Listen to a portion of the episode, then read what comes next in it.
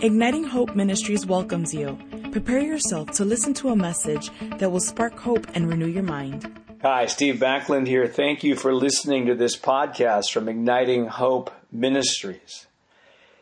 Hey, the question I'm going to go after today is why are so many Christians pessimistic and have dread for the future? Well, I would say this that at times I've battled that. And, you know, our ministry is Igniting Hope Ministries, and we believe this there's no hopeless circumstances, there's only hopeless people. Once people get true hope, it, the circumstance can't stay the same.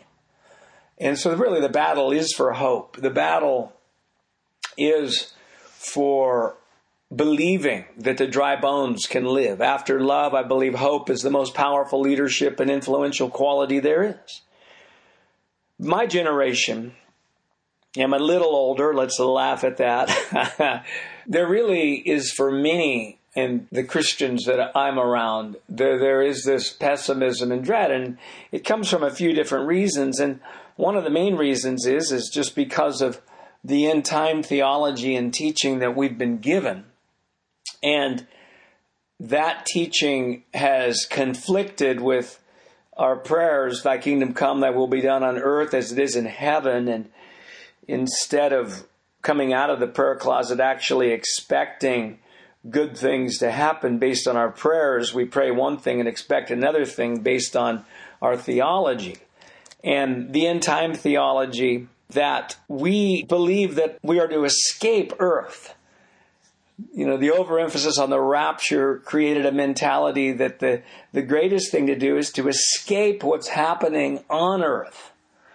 Now, that escapism mentality has caused Christians in the last 30 or 40 years to believe that things getting worse is better, to believe that we are to not be engaged in society, and that has created short term thinking where people don't get educated, where people go into debt, people don't plan for the future, and it's created a pessimism concerning earth.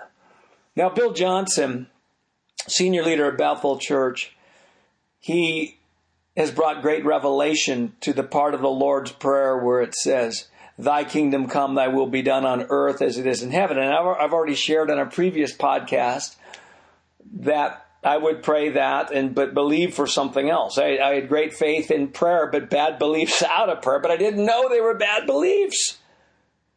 And there's a shift happening right now where we realize that hope is the confident, joyful expectation that good is coming. And that's not just for heaven, but that's here on the earth. Again, those who believe their prayers are powerful are going to expect good things.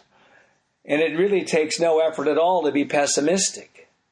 But the Lord is, is causing us to rise above that. And so why are so many Christians pessimistic? Well, I, again, I believe one reason is is that we have doctrines that create pessimism.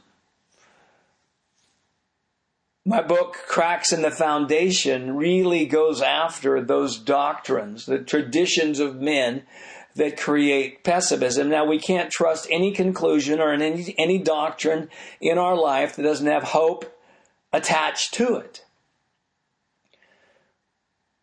Now, I want to say this to you that where you're going, you can't take pessimism with you.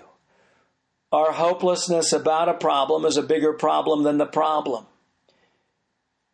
There's many other reasons why Christians seem to be pessimistic. Many do, and why there's dread. But I just, today in this podcast, I want to go after what is your beliefs? Do you put more faith in end time teachings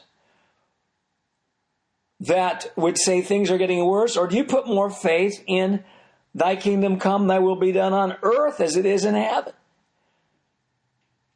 Let me remind you that kingdom advancement will always come with blessing.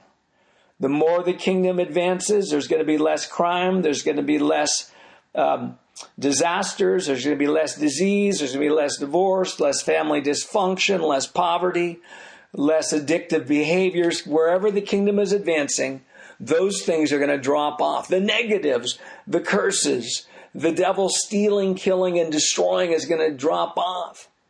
As we believe that, then we're actually going to expect good things to happen, which is going to rid us of pessimism and it's going to increase faith. Really, what we expect is, is going to be a large indicator of what we're going to experience.